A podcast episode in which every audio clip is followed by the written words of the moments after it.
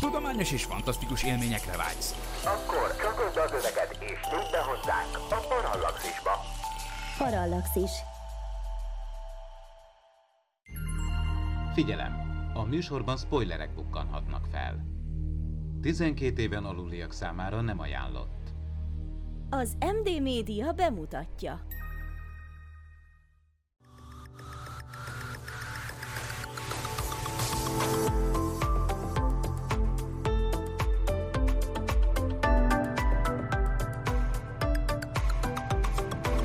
Ez itt a Subzsáner. Avagy a kedvenc könyves műfajom, a Skifi. Sziasztok, ez itt a Subzsáner, a Skifi Könyves Podcast 8. októberi, ismételten vágatlan adása itt a Parallaxison. A mikrofonnál Ivanics Régel Klaudia szokás szerint. Az e-havi adás témáját én már előre beharangoztam nektek az előző szeptemberi adásunkban, már legalábbis a témát nem csak a meghívott vendégünknek, de akkor gyorsan mondom a témát is. Andy Weir Artemis című regénye lesz most a, az e-havi témánk. A regény aktualitása pedig nem más, mint a NASA által sokat húzott, halasztott, ugye azonos nevű Artemis program. Meghívott vendégem pedig akkor nem más, mint Ordasi András. Szia! Sziasztok! Mindenkit nagy szeretettel üdvözlök! Szia, szia, szia! Na, akkor beszéljünk egy kicsit arról, hogy ki vagy, mi vagy. A Scientist, kapásból elrontottam, tehát Scientist, csillagász brand és YouTube csatorna alapítója, kreatív igazgatója és Imagineer. Imagineer, tessék, és megint elrontottam, nem baj. Na, és tudom kezd... pontosan, hogyan kell mondani, úgyhogy ne aggódjál. Jó, szuper. Na kezdjük ezzel a Scientist-tel, ugye szándékosan nem azt mondtam, hogy Scientist, mert a Sky, ugye az ég szó, és a Scientist, mint tudós szavaknak a, ott, igen, köszönöm, keverékéből áll, illetve ez a csillagász brand, ez meg a, hát úgy lehetne a legjobban mondani, mint a Netflix and Chill, tehát C-H-I-L-L, így van írva, és csillagász. Na most ezt jól Köszönöm megmagyaráztam, szépen. akkor légy szíves, ezt fejtsd ki, hogy ez honnan jött neked. Nagyon szépen köszönöm, hogy az összes kínos szójátékrészt azt helyettem elmondtad, mert én is pont ugyanígy az összessel el, el szoktam díbelődni. Szóval igazából ez az egész valahogy öt évvel ezelőtt kezdődött. Én a csillagászként végeztem a Szegedi Tudományegyetemen, utána doktorandusz is voltam, azt még nem fejeztem be, elég régóta nem fejeztem be, ez már egy nagyon régóta magára várató dolog, mert közben sokkal inkább a tudománykommunikáció irányába indultam el. Elvégeztem egy tudománykommunikációs képzést az Ötvös Lórán Tudományegyetemen, és körülbelül akkor tájt több különböző tudománykommunikációs versenyen vettem részt, azoknak a döntőjébe jutottam, és akkor ott ilyen mindenféle nagyon jó kis tréningeken gyűjtöttem a tapasztalatokat, és hát neki is estem rögtön az elsőnél, hogy akkor kell egy YouTube csatorna, ez még bőven a pandémia előtt volt, e, és, és hát különböző tartalmakban gondolkoztam. Az eredeti alapkoncepció az az volt, hogy,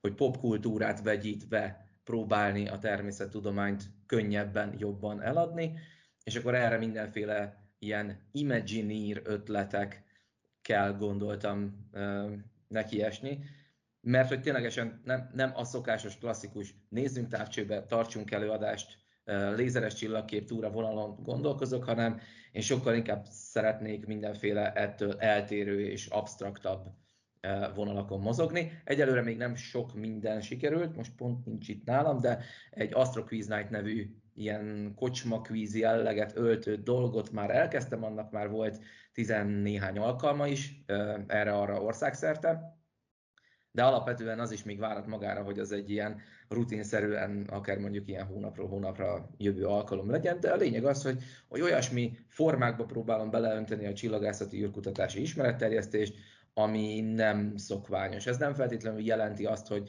teljesen új dolgokat talál ki az ember, hanem néha azt is jelenti, hogy mondjuk van egy olyan dolog, mint egy kocsmakvíz, amit egyszerűen föl lehet használni arra, hogy az ember természettudományos ismeretet terjesszen. Mert azokat a kérdéseket teszi föl, olyan témába vágó kérdéseket tesz föl, és akkor már is ott vagyunk, hogy, hogy ezzel az ember nem csak szórakozott, nem csak ismeretet, hanem ismeretet is terjesztett. Meg egy kicsit ilyen közösségformáló is a dolog, mert ugye csapatok jönnek, meg általában jellemzően ilyen eseményeken megjelennek a szakemberek is, és velük lehet akkor ott mindenféle kapcsolatépítést is csinálni. Úgyhogy uh, ilyesmikbe gondolkozok. Na hát Főleg. ez nagyon jó, ugye, tehát ismerjük már egymást, ugye teljesen jól belepasszolnál a Bakonyi Csillagászati Egyesületnek a profiljába, mert hogy ugye mi is nem hagyományos csillagászati Abszolút leborulok előttetek. ismeretterjesztéssel foglalkozunk, viszont két dolog, ez a ilyen van, hogy tudomány kommunikációs képzés, én erről nem tudtam. Ilyen volt. Volt, ez, most már... Ez egy, ez egy csúnya szégyenfoltja a, a magyar felsőoktatásnak egy relatíve picike, mert eleve soha nem volt egy nagy szak, de, de szerintem egy rendkívül fontos szakja volt, hogy ténylegesen ugye az ember az egyetemeken, tudományegyetemeken kutatókat képez, viszont a kutatás mellett azok a fajta nem tudom másként nevezni, bölcsész skillek, ténylegesen az, hogy az ember jól tud beszélni, hogy gyorsan és tömören tudja megfogalmazni a mondani valóját, hogy, hogy minden egyes környezetben tudja, hogy mi a megfelelő formája annak, és hogyan éri el a legjobban a célját, hogy az információ átmenjen. Ez egy külön szakma, és ezt érdemes tanulni, és, és alaposabban belemenni, hogy videózni hogy kell, hogy podcastelni hogy kell, hogy, hogy cikket írni hogy kell, és hogy külön, mikor, milyen információval, melyik fórumokat érdemes a legjobban bombázni. Na hát ilyeneket tanultunk mi az alatt a képzés alatt. Sajnos ilyen most már nincs, viszont a Corvinuson, ha jól tudom, akkor még működik egy tudománykommunikációs tanszék, kutatócsoport, valami ilyesmi. Nem tudom pontosan, hogy milyen formában per pillanat, de régebben még ott szerették volna újjáéleszteni ezt a képzést, azóta nem hallottam, hogy ez sikerült volna. Nyilván ennek nincs túl nagy felvétele, pedig kéne, mert egyébként a kutatók jellemzően nem, nem mondom, hogy jellemzően, nem mondom, hogy jellemzően, de, de senki nem készíti őket föl arra, hogy igenis, az, hogy az ember izgalmasan beszél arról, amit csinál, az, annak vannak trükkei, praktikái, amiket érdemes elsajátítani. Ők ezt Igen, ezt, ezt én is sajnos megtapasztaltam, hogy, hogy jön a kutató, és nem tud úgy előadni. Most nyilván szegény nem tehet róla, mert tényleg ez egy, ez egy skill, ez egy képesség, de ezt lehet tanulni. Tehát én, én ugye mivel tanár vagyok, tehát ugye tanárképzésen is van ilyesmi nyilván, hogy azt hogyan kell a, a tanítást tanulni, ugye, tehát ez, ez én is valami hasonló tudok elképzelni. Na, még beszéljünk erről, mert e, e, egyedül ezt nem ö, veséztük ki, ezt az Imagineer-t, ugye az, az Imagine és az Engineer, tehát az, el, az imagine, ugye ez a, hogy is van magyarul? Elképzelés. Elképzelni, képzelet. Elképzelni, képzelet, igen, meg igen. ugye az engineer, mint mérnök, nek a két szintén egy ilyen szó összetétel, amit megint csak nem használunk magyarul, ám de Amerikában meg igen?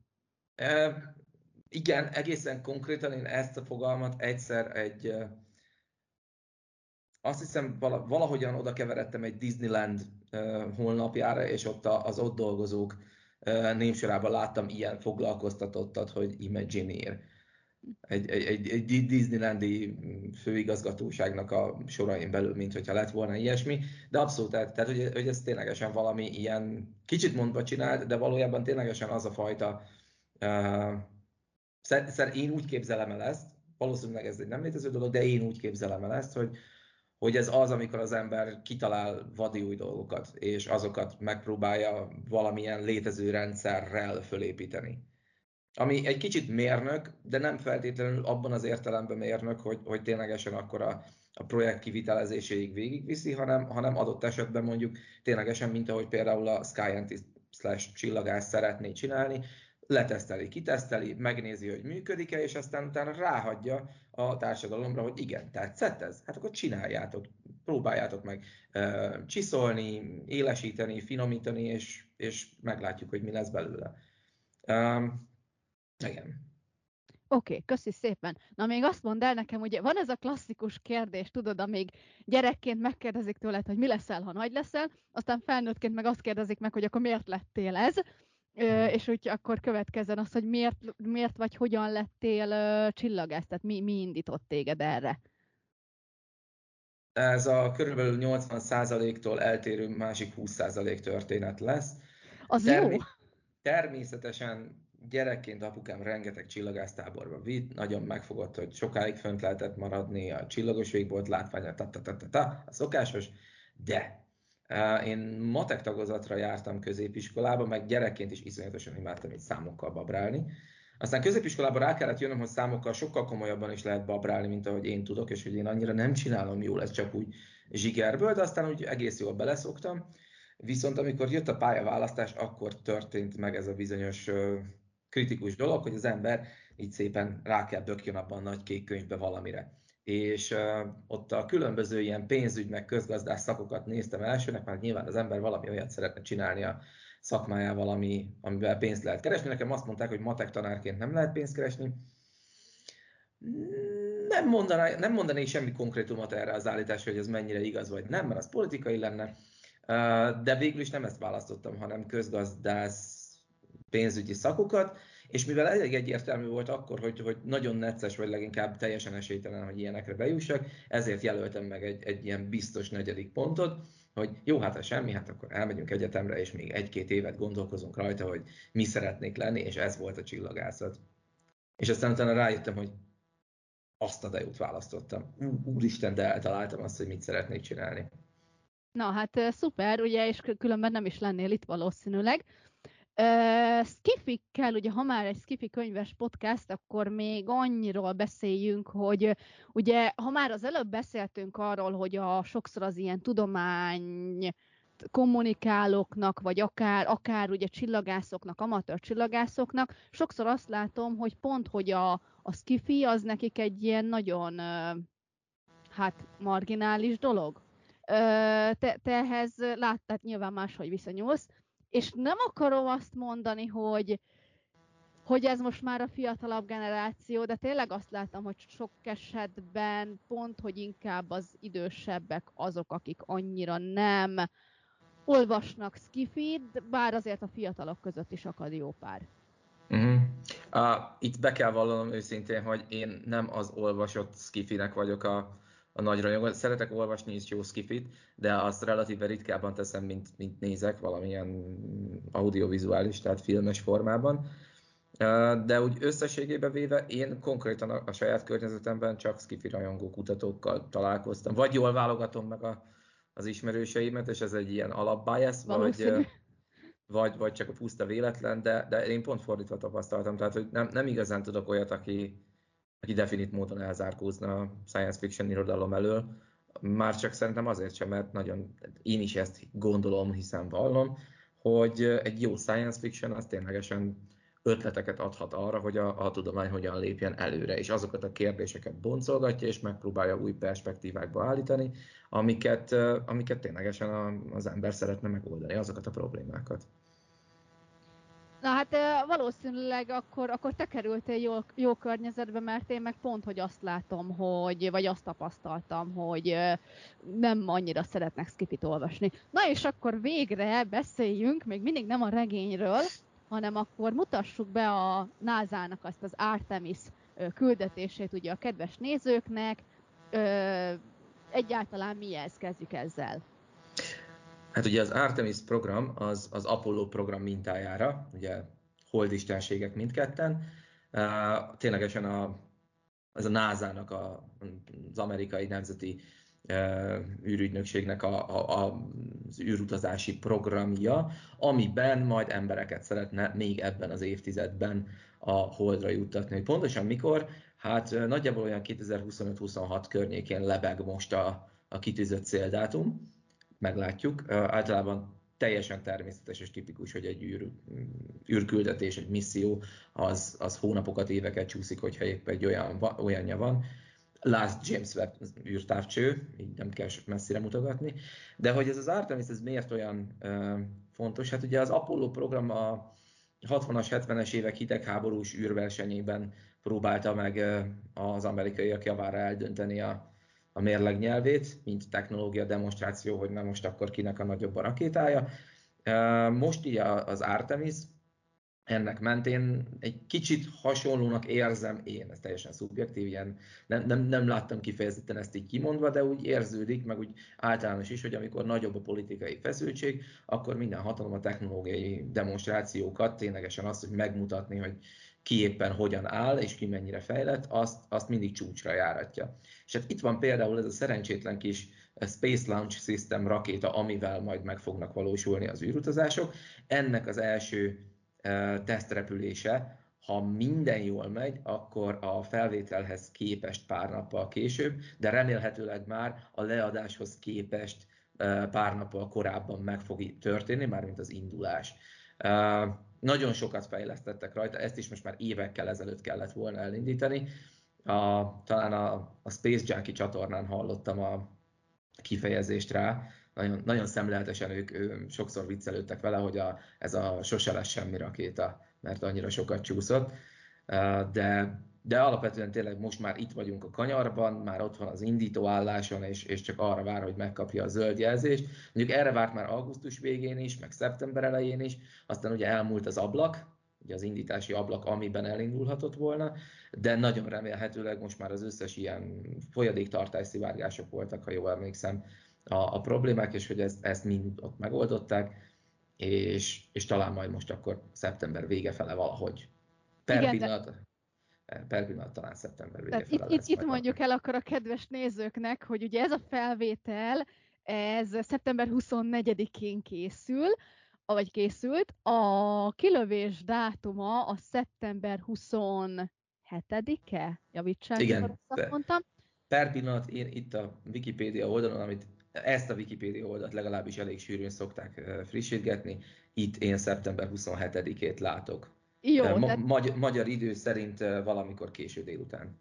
Oké, okay, szóval szeptember 27-e a jelenlegi lunch date, tehát mire ez az adás, ad, mire ez a, igen, tehát mire ez az adás adásba kerül, addigra, hát akkor most vagy csúnya szóval élve fellőtték, nyilván felbocsájtották, tehát vagy felbocsájtották, vagy nem, tehát ezt most mi itt jelenleg nem tudjuk, és hát reménykedünk benne, hogy akkor már mire, ö, igen, mire, mire adásba kerülünk, addigra már ez elindult, minek után tényleg ennyire sokat késett.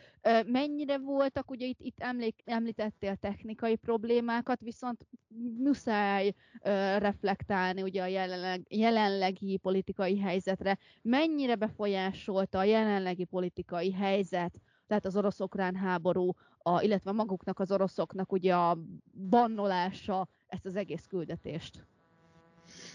Hát ha, ha bármit is csinált vele szerintem, abszolút nem vagyok ilyen űrpolitikus, aki ebbe belelátna mélyebben, de, de egy random kis logikai utat követve, hogyha van egy együttműködőm, aki kiugrik, és, és látszik, hogy a, a támogatása mondjuk a nemzetközi űrállomásnak, ahol per pillanat az űrtevékenység java folyik, az emberes űrtevékenység java folyik, és tudjuk jól, hogy azt például orosz támogatás nélkül nagyon nehéz lesz, vagy leginkább kvázi lehetetlen lesz fenntartani, meg egyébként is most már lassan ugye lejár a szavatosság ideje a nemzetközi űrállomásnak, akkor célszerű a következő küldetéseinket meggyorsítani, hogy na akkor haladjon az a dolog, és legyen kész, amilyen hamar csak tud.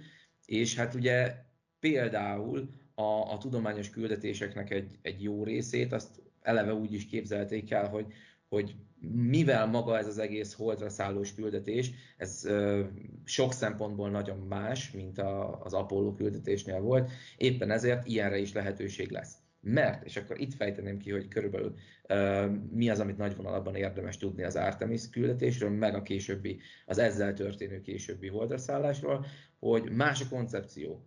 Itt, ha minden jól megy, akkor lesz majd egy hold körül keringő űrállomás, ez a Lunar Gateway, valami ilyesminek fogják hívni, de persze ez még akár változhat is.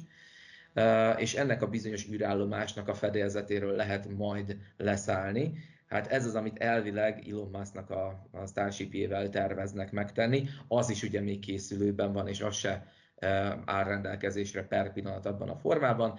Hold körül keringő űrállomás még egyáltalán nincsen, de ezt szeretnék elérni.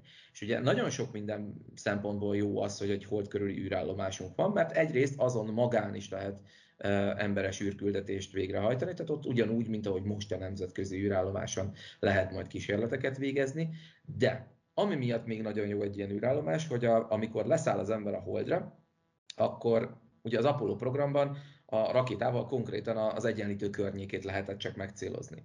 Mivel viszont ez a bizonyos űrállomás, ez, ez ilyen közelpoláris pályán fog keringeni, ha jól tudom, ezért tulajdonképpen kvázi akárhova le lehet majd szállni a hold felszínére, akár a túloldalára is, ugye nem sötét oldalára, itt szeretném a, a nagyon klasszikus félre hangzó gondolatot elhessegetni, mert a holdnak mindig van sötét oldala, csak az mindig más, ahogyan szépen fordul elfele.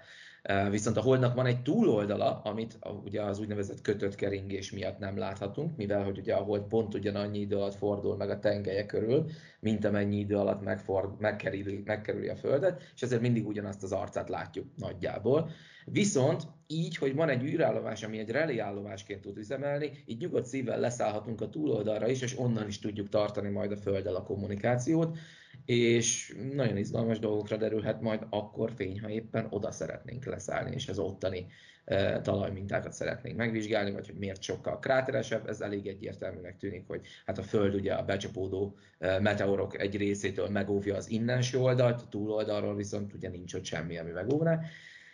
De hogy nagy, nagyon érdekes dolgok vannak készülőben, és aztán persze ugye a holdra szállásnak majd lesz egy olyan távlati olvasata is, hogy nem csak le akarunk szállni, de ott szeretnénk kialakítani valamilyen bázist, és ez a bázis lehet majd egy későbbi ugródeszka, meg ugye a hold körüli űrállomás a későbbi marsutazásokhoz. Úgyhogy valami, valami ilyesmit kell az Artemis program keretében elképzelni. Nem okay. biztos, hogy pont itt van a határa, de nagyjából ez. Jó, oké, köszönjük szépen. Na, akkor viszont beszéljünk a, a, a regényről, és mindjárt arra kérlek, hogy mutasd is meg a regényt a kamerának, nagyon jó. É, ugye mi itt előzetesen már beszéltünk, ö, ö, mielőtt a felvétel elkezdődött, és azt mondtad, hogy van egy problémád a borítóval. Ezt légy szíves, fejtsd ki nekem. Nem egy problémám van a borítóval, több Akkor problémám több. is a borítóval. Ugye az Artemis című második regénye Andy Weirnek, ugye ő alkotta meg a, a Marsit, a Matt Damon által megfőszerepelt Marsi című filmnek a könyvverzióját. A magyarul az valami borzalma, na annak meg a címe ne, jó, mert ne, nem, ne, ne, ne is mondd ki, nincs, nincs műfordítás Magyarországon. Nincs. Vagy ha van, az nagyon elbújik a köztudat elől. Szóval a Marsi utáni volt a második regény az Artemis, és amiről ma itt nem lesz szó, de arról is egyébként lehetne beszélni legalább ugyanennyit, ez a Hail Mary küldetés. Mindenkinek ajánlom, aki még nem olvasta akármelyiket a három közül. Um, az Artemis ezek közül a második volt, és az első holdi városon történő zajló eseményekről szóló regény, ez a bizonyos Artemis. Na most az első holdi város az az, az Apollo 11 landolási helyszínen mellé települt. Egy-két tíz kilométerre. Ezt lehet, hogy meg is tudom mutatni, mert itt rögtön azzal kezdi a könyv, mint ahogy a becsületes Artemis, vagy becsületes Andy Weir könyvek szokták hogy térképek vannak róla, hogy el tudja az Kicsit ember képzelni. Kicsit följebb. Itt, így, így jó lesz? Ah, nagyon jó, oké, okay, köszi. A térképek vannak róla, hogy, hogy akkor ténylegesen a, mit merre talál az ember, és hogy nagyságrendileg hogyan képzeljük, képzeljük el a dolgot. Ez már csak azért is van egyébként, mert Andy Weir, ő, ő maga valamilyen mérnök programozó világból érkezik, és, és tulajdonképpen ez az, amitől a, a regényei olyan tudományos értékűek is, hogy, hogy érdemes a, a vágyszeműeknek is olvasni, mert ténylegesen a, a mérnöki tudományos részletek benne azok a lehető legpontosabbak, amiket csak el tud képzelni az ember manapság. Én ezeket a skifi regényeket és történeteket szeretem. Itt lehetne utalni ugye még James A. Corey-nak a, az Expanse uh, sorozatára, uh, akár film, akár ugye a könyvsorozat, az is Amit a múltkor már kibeszéltünk. Így van, szóval ide be lehet tenni majd egy linket a korábbi adásra. Uh, és igen, szóval ez az Artemis, ez az Apollo 11 landolási helyszínénél történt. Na most nem tudom ki az, aki tudja ezt, de ez valahol, ugye ott a nyugalom tengerén valahol Kicsit ott. följebb a képet? Va- va- va- valahol, valahol, valahol ott van. Ehhez képest a város itt világít a túloldalon a sötétben. Uh-huh. Itt. Igen. Ez már önmag, tehát a helyét nem találták el a magyar borítón. A másik pedig, hogyha megnézi az ember, a, itt van a, a térképe ennek a város rendszernek, ezek ilyen kupola búrákban lévő ö, dolgok. Na hát ott aztán kívül semmi nem fog világítani, úgyhogy bizonyosan nem fog e, egyrészt nem ekkora az a város, hanem csak néhány kilométer, ami körülbelül egy pixelnek, ha látszik, akkor lehet, hogy sokat mondok, de mondjuk legyen két-három pixel, de minden esetre nem egy ilyen félholdat beterítő gigavárosról beszélünk. Nagyon, nagyon artistikus egyébként, tehát ránézésre látványilag nagyon tetszik, csak magához a történethez képest nem akkurátus. Úgyhogy ennyi a, a, a könyvborítóval való hát nézeteltérésem. Oké, okay, köszönjük szépen. Úgy látszik, akkor a magyarok nem csak filmcímet nem tudnak adni, hanem könyvborítót sem feltétlenül tudnak tervezni, hogyha éppen tudományos dologról van szó, igen. És, és ha, ha már itt tartunk, akkor ugye ez pont például annak a uh, hiánya lehet, hogy nincsen tudománykommunikátor elég Magyarországon, aki összekötni a természettudományos gondolkozást ugye a bölcsész irodalmi jellegű gondolkozással. És akkor például ténylegesen egy műalkotás is lehet uh, hiteles, meg, uh, meg ténylegesen valósághoz precízen igazodó. Hát, és nem, vesz, igen. nem venne el, tehát nekem nem vett volna el az értékből az se, hogyha itt van az a bizonyos fénypontocska, és egy picikét kisebb. És azt még úgy meg lehet magyarázni, igen, a búrák külsejére is miért ne legyenek mondjuk fényjelző jeladók, mit tudom én, akármi. Nem, nem szükséges, meg minek, de mégis. Ha hozzánk hasonlóan neked is szenvedélyed a tudomány és a fantasztikum, és szívesen lépsz be a Parallaxis univerzumba, arra kérünk, hogy legyél a támogatónk és segíts te is az ismeretterjesztést.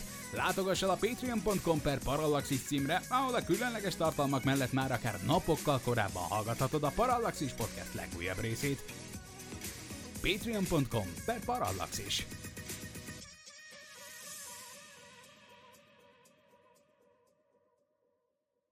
Na jó, akkor beszéljünk magáról a regényről, illetve kössük össze a regényt, a regénynek a cselekményét magával az Artemis, tehát a NASA-nak az Artemis programjával. Húha, ezzel egy nehéz, nehéz feladatot adsz, mert itt nem is tudom mennyi időt kéne összekötni. Ugye az első holdi város az azért már jócskán a jövőben játszódik, és hogy most kénytelen vagyok a Wikire hagyatkozni, aki majd megmondja nekünk, hogy pontosan vagy nem. Vagy nem. Vagy nem, de az biztos, hogy nem, nem közvetlenül, a, nem úgy, mint a, a Marsi, az, az nagyjából be lehetett lőni, hogy a 2030-as évek derekán játszódik a, a történet. Ez annál egy kicsit távolabbi, hogy pontosan mennyire távolabbi, azt nem tudom, lehet, hogy még éppen a mi életünk vége, de lehet, hogy azon túlmutat. Tehát, hogy a jelenlegi Artemis programmal hogyan kapcsolódik, hát valószínűleg úgy, hogy nyilvánvalóan ezek az első Apollo és Artemis landolások azok, amelyeknek a helyszínére majd hát illetve nem is biztos, hogy oda fogunk várost építeni. Itt maga a város a könyvben, az konkrétan egy turisztikai célpont, tehát kifejezetten ezzel a célzattal született meg maga a város, hogy az emberek elmessenek és kielvezhessék a holdi gravitáció örömeit, hogy nagyokat lehet ugrálni, és a többi, és a többi. Hogy mondjuk a sugárzást azt meg pont nem, mert a holdon ugye légkör meg mágneses tér masszívabb hiánya, hiányában ugye ezek mind-mind olyan tényezők, amik a sugárzást tudnák csökkenteni. Hát ott bizony egyébként maga a város is a regényben többé-kevésbé a föld alá épül, és csak a, a teteje a városnak, illetve a különböző ilyen búráknak az az, ami kilátszik a föld fölé. Úgyhogy igen, ez, erre is figyelt a regényíró. Igen, ugye itt már jelenleg is vannak ilyen koncepciók, hogyha mondjuk a holdat meg akarjuk hódítani, akkor mondjuk az első bázisokat például láva csatornákban, tehát lá, láva által, által kivált barlangokban kell ugye létrehozni, vagy kellene, mert hogy ugye az már valamennyire akár a sugárzástól, stb. ugye megvéd. Úgyhogy hát ugye nyilván mm-hmm. persze Andy Vér az ugye tudjuk, hogy ő mindig mindennek utána néz. Mi az, hogy? Uh, még tud, bőven tudnám sorolni, hogy itt hány dolognak nézett utána. Egy nagyon érdekes volt, ugye egy, egy nagy különbség az első regényéhez képest. Ugye ott ő eleve úgy kezdte el, hogy egy blog formájában kezdte posztolgatni a fejezeteket. Hát ezt a regényt már előre berendelték tőle, tehát itt, itt aztán nem volt ilyen, hogy a köz, köztudatnak kitette volna, hogy na akkor nézzétek meg és mondjátok el, hogy szerintetek mi ebbe a rossz, hanem itt ténylegesen egy ilyen belső körnek a szakmai tudására kellett támaszkodni. De ettől függetlenül szerintem nagyon jó lett. És még így is a harmadik a három regényes sorozatban. Tehát, hogy ez ha bár az én kedvencem, de szerintem sem ez a legjobb regénye Andy Weirnek. Miért? Ez leginkább abból ered szerintem, hogy Andy Weir ilyen nagyon idealisztikus figura, és, és nagyon szeret ilyen végtelenül pozitív gondolkozni, hogy, hogy majd aztán végül mindenki együttműködik, és, és majd mindenki jobb belátásra tér, és, és belátja, hogy, hogy egy teljes emberiség szinten kell gondolkozni, és ezek olyan utopisztikus gondolatok, amik, amik rendkívül melengetik az ember szívét, és a másik két regényében egyébként erre igen masszívan támaszkodik. Viszont az Artemisben kifejezetten nem ezt látjuk megcsillanni, hanem egy egészen más arcát, és nekem pont ez a fajta realisztikusság az, ami, tehát a társadalmi szinten való realisztikussága is nagyon tetszik ennek a könyvnek. Elmondjam gyorsan a történetnek így az Igen, első... akartam is kérni, hogy nyugodtan, tehát ez itt egy olyan podcast, ahol keményen spoilerezzük a regényt. Jó. Úgyhogy Igyekszem majd a, a, vé, a végső poént nem lelőni, de, de tehát, hogy Jó, az egész talán, regény... talán azt nem kéne, igen. Az egész regény az arról szól, hogy van egy Jasmine Bashara nevű, talán szaudarábiai származású fiatal hölgy, aki tulajdonképpen majdnem a teljes életét a Holdon élte le, még az édesapja vitte oda, akikkel ilyen hegesztő cégük volt, és akkor ebből ő menet közben kihátrált, egy kicsit elhidegültek a, a, az apjával, és aztán utána, utána ő ilyen saját utakon szállítmányozó feladatokat lát el, nagyon szeretne ugye EVA specialista lenni, ugye ez az EVA az Extravehicular Activity, tehát ugye a az ténylegesen a szkafanderes műveleteket jelenti, és pont ezek a szkafanderes emberek azok, akik vezethetnek mondjuk turistákat az Apollo 11 leszálló környezetében. Mert Bocsánat, hogy ez, ez az extra vehicular, ez a, most a pontos fordítás, ez a járművön kívüli tevékenység. Igen, lenne. de mégis, igen, és Hát ebben az esetben is ezt használják, mert alapvetően nem, jellemzően nem épületekből mennek ki ruhában, hanem vannak járműveik is, amikből kiszállhatnak ruhában. Tehát, de itt más már kifejezetten ilyen, ilyen nagyobb autókat, robereket, monstrumokat használnak ahhoz, hogy A-ból B-be eljussanak.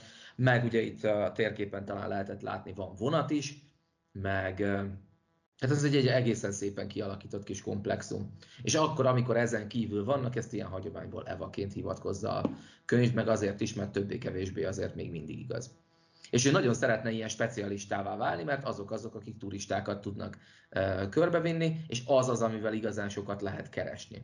De milyen pénznemben? Ez is egy nagyon izgalmas pont. Ugye maga a Artemis a kenyai űrügynökség irányításával, vezetésével lett alapítva.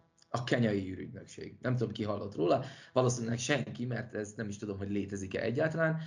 Ez talán egy ilyen technikai gyenge pontja a történetnek, hogy az a mondás, hogy mivel ugye a kenyai űrügynökség ott az egyenlítő környékéről nagyon olcsón tudott ajánlani űrhajóindítást, ezzel tudta a maga kis monopóliumát megszerezni ahhoz, hogy, hogy a Holdon várost építsen, de alapvetően ezt azért jó néhány más nemzet is, és nagyobb nemzet is meg tudná tenni, olyanok, akiknek mindenféle gyarmata, meg kitelepülései vannak egyenlítő környékén, mint ahogy ez már történik is többé-kevésbé. Szóval ez része a történetnek egy kicsit sántít, de, de önmagában meg egy nagyon érdekes szint visz bele a dologba, hogy, hogy ténylegesen mondjuk az űrtevékenység, hogyha talál valaki valamilyen olyan fogóckodót, amivel, amivel valami teljesen újat vihet be, és egy új szolgáltatást nyújthat, akkor ténylegesen az űrtevékenységben ilyen nagyon picike valakik is hirtelen iszonyú nagyra tudnak nőni. Gondoljunk csak ugye Elon Muskra meg arra, hogy 2003-ban alapított egy SpaceX-et, amit akkor még így mindenki azt mondta, hogy ha ha ha ha ha ha ha ha és hogy ma mekkora szereplő és mennyi pénzt tud belőle csinálni magának, meg a cégnek, meg úgy egyáltalán önmagában. Tehát, hogy értéket teremt. Szóval így indul az egész, hogy, hogy ezt így, így elkezdjük átlátni ezt a rendszert, és a maga kis szállítmányozási feladatai mellett ő, ő be is csempész Artemisra olyan dolgokat, amiket igazából nem szabadna, ebből szerez egy kis extra jövedelmet, hogy korábbi adósságait fedezze meg, meg a jövőjét megpróbálja építgetni, és a történet az valami olyasmi, ponton kezd kibontakozni, hogy egy üzleti vállalkozó keresi meg egy, egy lehetőséggel, hogy neki szabotálnia kéne a, a kohót, mert ugye van egy kohó, ahol alumíniumot állítanak elő, de az alumínium előállítása közben egészen konkrétan oxigén is jön létre. És ilyen nagyon érdekes bartel megállapodások születnek Artemisen, mint például, hogy a város az monopól helyzetbe hozza a, ha jól emlékszem, brazil illetőségű kohót, amiről később kiderül, hogy a maffia irányítása alatt áll többé-kevésbé. Miért ne? És cserébe, hogy végtelen mennyiségű energiát kap a várostól a kohó, a kohó viszont kb. végtelen mennyiségű oxigénnel látja el a várost, amire ugye szüksége van. Viszont ez az üzletember fölhalmozott egy adag tartalék oxigén, és neki az az elképzelése, hogy hogy hát ő átvenni a hatalmat ettől a cégtől, mert neki nagyobb távú tervei vannak. Ö, és bocs- akkor... Bocsánat, félbeszakítalak, muszáj megkérdezni. Nyugodtan. Ez üzletember, mint ahogy kimondjuk, vagy üzletember, tehát ő is valami mafiózó csávó, vagy csak simán üzletember? Mm, inkább a simán üzletember, inkább bár jó. nem feltétlenül derül ki, tehát hogy ah. kinek pontosan mik az indításai, indítatásai. Hát meg bizonyos ponton túl minden üzletembernek értenie kell egy kicsit a politikához, és ha már az ember ért a politikához, onnantól kezdve a mafiózás már nem, nem áll messze tőlünk. Szóval okay. um, nehéz meghúzni a határokat, de, de leginkább inkább egy, egy rendesebb, becsületesebb üzletember, aki meglátott egy jó lehetőséget, mert hogy nem is tudom, hogy pontosan honnan, de a kezébe kerül egy, egy mintaanyag, egy úgynevezett ZAFU kábel. Ez nagyon sokáig nem derül ki, hogy mi a túró is ez a ZAFU. És aztán végül ki, ki, kiderül, hogy ez egy olyan kábel darab, mint példány, amit hogyha valami rendes, becsületes mérnök ember így a maga kis kémcsőjébe tesz, vagy mikroszkópja alá, nyilván itt egy elektronikai eszközről van szó, tehát nem így méri, de alapvetően, hogyha megvizsgálja, akkor kiderül, hogy ez egy olyan vezeték, aminek tulajdonképpen zéró a vesztes. Tehát olyan, olyan, jelát, olyan optikai kábelről beszélünk, aminek a, a zaj szintje az, az, az effektíve és gyakorlatilag nulla. És ezt csak és kizárólag a holding mikrogravitációban lehet előállítani, és erre kére neki a gyár, mert ott ezt nagyon jól lehetne nagy üzembe csinálni. És éppen ezért szeretnék igolyózni a, a, a később kiderülő maffia gyárat a helyéről, mert hogy az neki egy ideális helyszín lenne, fölhalmozott egy adag oxigén, tehát hogyha véletlenül a gyár az, az leáll egy időre, akkor is bőven van idő újraépíteni és helyreállítani, mert hogy neki ott a tartalék, és a város ettől függetlenül meg lesz. És nagyon érdekes, mert ugye a, még ennek is utána nézett Andy Weir, de ennek most nekem is utána kell néznem, mert ez nem, nem, nem lesz itt szembe, de egy, egy olyan anyag, egy olyan anyagban nagyon gazdag a, a hold felszíne, ami, ami ilyen alumínium oxidos, val, valamilyen ásvány. Uh, és, és tulajdonképpen ez az ásvány az, amit ott nagyon egyszerűen lehet ilyen kisebb holdjárókkal bányászni a felszínről, tehát kb. szinte fölveszi az ember a, a követ a felszínről, beviszi a kóhóba, és ott szépen kiolvad belőle az alumínium, és mellette ugye oxigén termelődik, és ez tényleg ez egy valódi kémiai folyamat, ami, ami létezik, tehát ez elfben működhet is, úgyhogy még ennek is nagyon alaposan a, a, utána járt. És hát itt el, ennek a gyárnak a, a területén szeretné végrehajtani ezt a valamit, amit aztán nyilván vissza lehetne vinni a földre, és olyan optikai kábelekkel aztán meg ténylegesen egy hatalmasat lehetne ugrani fejlődésben. És hát az a terv, hogy itt akkor legyen egy ilyen, egy ilyen óriási biznisz, egy üzlet, hogy akkor valami teljesen újjal áll elő. Na és akkor ugye a történet e körül szövődik jobbra-balra, mert hogy ugye a főhősünket, ezt a bizonyos csempészlányt, 20 éves csempészlányt kéri meg arra, hogy szabotálja a négy darab begyűjtőt, ami a, ezeket a kőzeteket összegyűjti a gyárnak. És egészen jól áll vele, egészen addig, amíg a, a szabotás akciói közben, ez is iszonyatos részletességgel le van írva, hogy hogyan lehet egyáltalán bárhogyan is robbantani például, ugye ott kinn a hold felszínen, ahol, ahol amúgy nincs légkör, tehát ott az úgy nem, nagyon nem fog működni. És akkor hogyan lehet robbantani, mert ugye ez egy mégiscsak egy tudományos megközelítés. Hát én sem emlékszem már pontosan a, a megoldásra, de ott különböző kémiai eljárásokkal megoldja azt, hogy, hogy ténylegesen ott a, a légmentes környezetben maga ez az eszköz, az ténylegesen tropára menjen teljesen. Ő is egyébként megsérül benne egy kicsikét, de sikeresen elkerüli a, a végzetességet. Viszont az utolsó ilyen begyűjtő eszköz, az konkrétan meglátja és valahogy vissza kell jutni a, a Holdi városba, aztán utána lelepleződik pár ember előtt, akkor azokkal össze kell állnia, aztán közben jön egy kis merénylet, mert hogy ugye elküldött a, ez a bizonyos brazil mafia szervezet elküldött egy, egy merénylőt tulajdonképpen Artemisre, hogy na akkor intézze el, hogy ez, ez akkor így most így megszűnjön ez a fenyegetettség.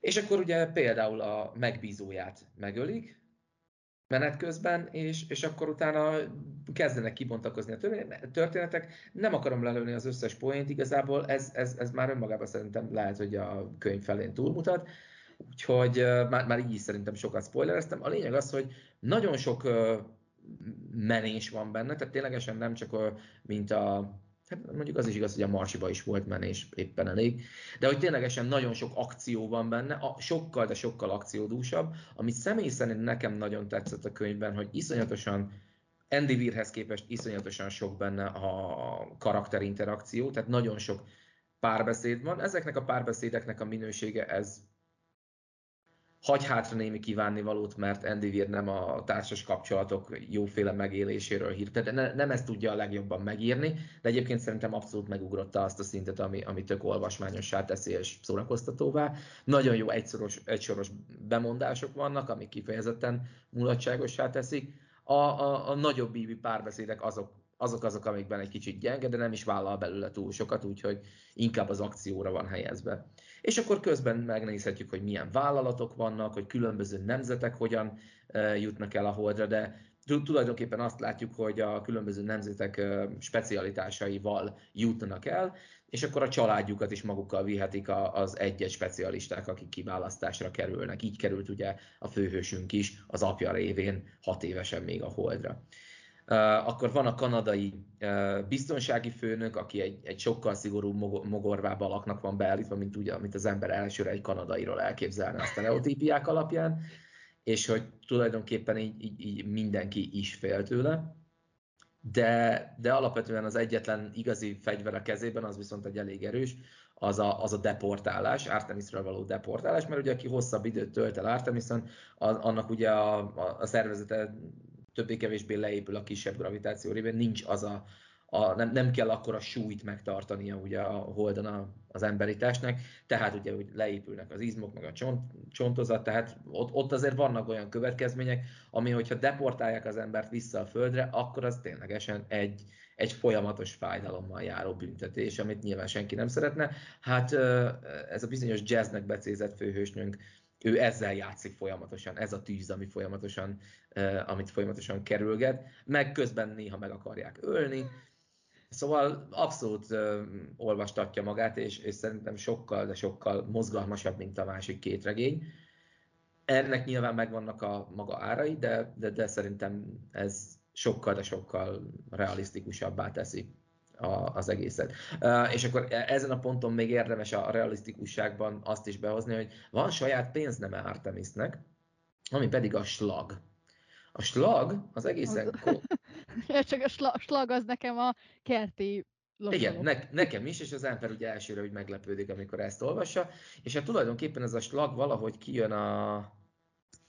Na, ezt most be kell írnom, de közben azért elmondom, hogy ez pontosan micsoda. A slag az tulajdonképpen úgy jön ki, hogy a, az űrbe juttat, az egy gram hasznos teher űrbe juttatási költsége az a slag, és ez valahogy így um, kijön a valami rövidítésből is, hogy slag. De nyilván most nem fogja nekem azért se kiadni a, az internet, mert most élőben vagyunk.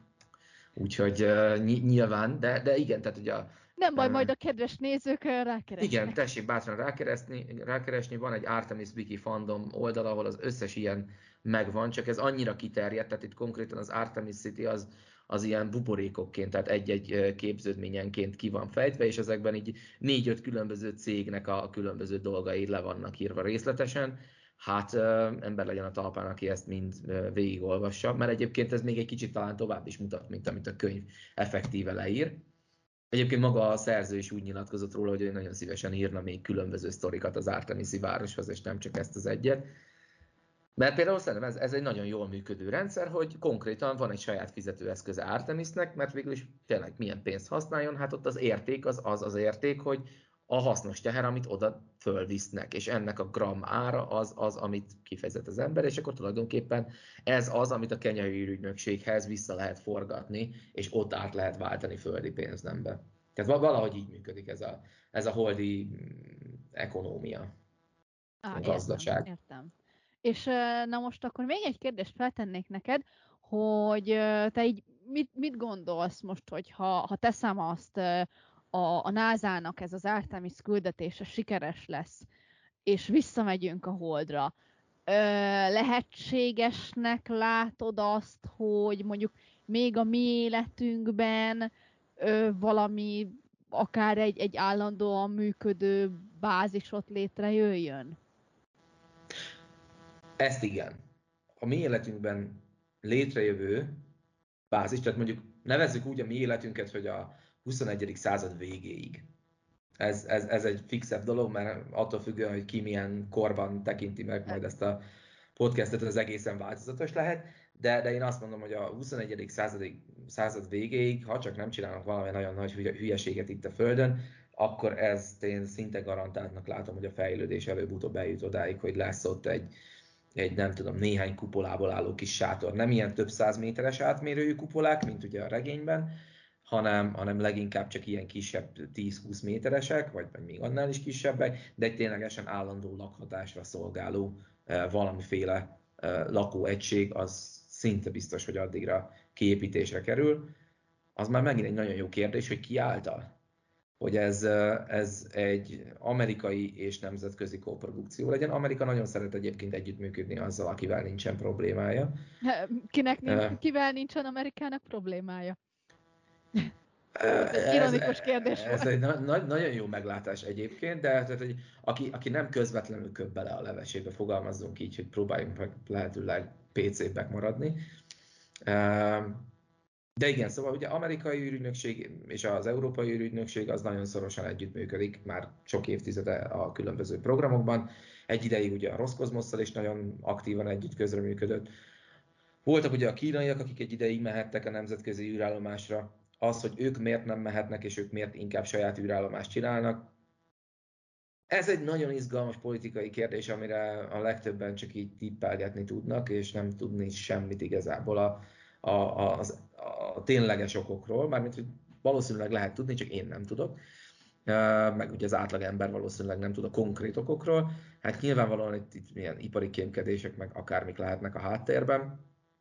Minden esetre a kínaiaknak most már van ugye egy saját űrállomása, az űrturizmus is nagyon föllendülőben van, most itt a 2020-as évek elején elkezdett a valósággá válni, a tényleges hétköznapi bőrünkön tapasztalható valósággá válni. Szerintem a hallgatóságnak nem kell nagyon emlegetnem a William Shatner által megtett első űrturista utat. Egyébként, ha jól tudom, talán pont most tegnap jöttem haza, felvételhez képest tegnap jöttem haza a 73. nemzetközi astronautikai kongresszusról, és ott nem is tudom, valaki mesélte már nem emlékszem, hogy kicsit, de mesélte nekem, hogy, hogy valójában nem is William Shatner lett volna az első jelölt, hanem, hanem valaki más, szintén science fictionből. De nem ugrik be, hogy kicsoda. Minden esetre az biztos, hogy ennek van ugye egy ilyen popkulturális üzenete is, hogy, hogy akkor most tényleg valaki olyat viszünk föl, aki, nagyon bosszant, hogy nem, nem jut eszembe, pedig tudom, hogy valami klasszikus, uh, klasszikus skifi filmnek a főhőse van. Ja, te, te, de megvan, Tom Hanks lett volna, mert hogy a, az Apollo 13-ban ő a Holdra ment. Azt hiszem őt keresték meg, de ő azt mondta, hogy köszönni nem. Ah, és, hogy és, visszautasítani. Hát én szoktam kérdezgetni a különböző ilyen Bakonybélben szoktam nagyon sokat bemutatni az ottani Pannon csillagdában, és ott ugye külön van űrkutatás, űrtevékenységről szóló kiállítási szint, és ott a tárlatvezetéseken én meg szoktam kérdezni, hogy ki szeretne menni, és hát azért az nem, nem egy százszázalékos arány, egy olyan becsületes 60-80 százalék között szokott szórni, de azért van egy masszív 20-40 százalék, akinek még, még ez messze nem annyira kiforrott technológia, hogy ő erre rábízza az életét. De lehet, hogy csak Tom Hanks azért nem akart menni, mert ő is tudja saját magáról, hogy Tom hanks nem utazunk. Ugye van, van egy ilyen mém, hiszen ugye gyakorlatilag az összes filmjében ő utazik, vagy utazásban vesz részt, és megszívja. Tehát nagyjából és, ez a igen, Tom Hanks igen. meg 90 Te, Teljesen jogos. Valószínűleg én pont ezért Matt Damonnal sem mennék, mert akkor meg kéne menteni. Valahonnan, valamitől. Mindig meg kell menteni, úgy van. De igen. Szóval, hogy, hogy, hogy ténylegesen az űrturizmus, az, a, hogy visszatérek az eredeti témára, az űrturizmus az ma már ténylegesen egy valóság, nem egy olcsó munka, de a valóság, mint ahogy annak idején a 20. század elején kezdtünk el repülni. És az is olyan volt, hogy úristen, az ember nem erre termet, hát micsoda úri mulatság ez, meg, meg úristen, hogy képzelik, meg mekkora kockázat, és ma minden további nélkül ülünk föl a repülőjáratokra, hogy beutazzuk a világot. Tehát én ezzel is úgy vagyok, hogy valószínűleg az évszázad végére, következő évszázad elejére, ha tartjuk ezt a technológiai fejlődést, akkor valószínűleg ez is majd egy ilyen kvázi hétköznapivá váló dolog lesz, hogy az ember mondjuk a 22. század elején mondhatja nyugodtan azt, hogy már pedig a holdra szeretne menni nászútra. Én ezt úgy szoktam megfogalmazni, hogy én már nagyon várom azt a kort, amikor több űrhajósunk lesz, több olyan ember lesz, aki kijutott a világűrbe, 100 km Kármán vonal fölé, mint ahányan Nobel-díjat kaptak. Ebbe, ebbe én nagyon sokáig nem gondoltam bele, aztán egyszer szembe jöttek a számok, és, és igen, most jelenleg valahol olyan nagyjából 700 uh, Astro Cosmo uh, tajkanautánál járunk, hogy mi, minden nemzetiségnek az űrhajósait lefedjük. Uh, Viszont ugye Nobel-díjabból meg talán körülbelül valahogy ezernél járunk. Ez nem olyan nehéz egyébként megfordítani ezt az arányt, de azért úgy iparkodni kéne. És viszont szerintem azt, azt látom, hogy ezek a tevékenységek, hogyha ténylegesen mondjuk egy, egy űrt megkarcoló ilyen épp hogy csak nem szuborbitális repüléssel a Kármán vonal fölé kerülő űrturistát űrhajósnak nevezünk, akkor ezt azért valószínűleg egy, egy-két évtizeden belül szerintem meg fogjuk ugrani. Hát én is nagyon remélem, hogy így lesz, meg akkor remélem, hogy megéljük azért ezt a holdnak a komolyabb meghódítását. Én egy kicsit még a Marsnak a meghódításában is reménykedem, már legalábbis az emberes meghódításában. Én is. Hogy, hogy azt megérem, de erről majd akkor fogunk beszélni, hogyha egyszer valamikor valakivel majd a szintén Andy Weir által írt Marsi című ö, regényt, és akkor nem mondjuk a magyar címét, ö, fogjuk egyszer kibeszélni. Na hát akkor nagyon szépen köszönöm neked, hogy itt voltál. A ha, nézőknek még egyszer elmondom, hogy a vendégünk volt Ordasi András, Sky Antist csillagász, én pedig Ivanics Rigel Claudia voltam. Sziasztok! Sziasztok! Nem volt elég a tudományból és a fantasztikumból? Olvasd a parallaxis.emtv.hu, lájkold a Facebook oldalunkat, nézd a YouTube csatornánkat, és hallgassd a Szokolébresztőt a Tilos Rádióban. A Tudományos Újságíró Klubja és a Tudományos Ismeretterjesztő Társulat által a Juhari Zsuzsanna díj külön díjával jutalmazott blog podcastjét az MD Media készítette. Kreatív producer Horváth Ádám Tamás. Hamarosan jön a következő rész.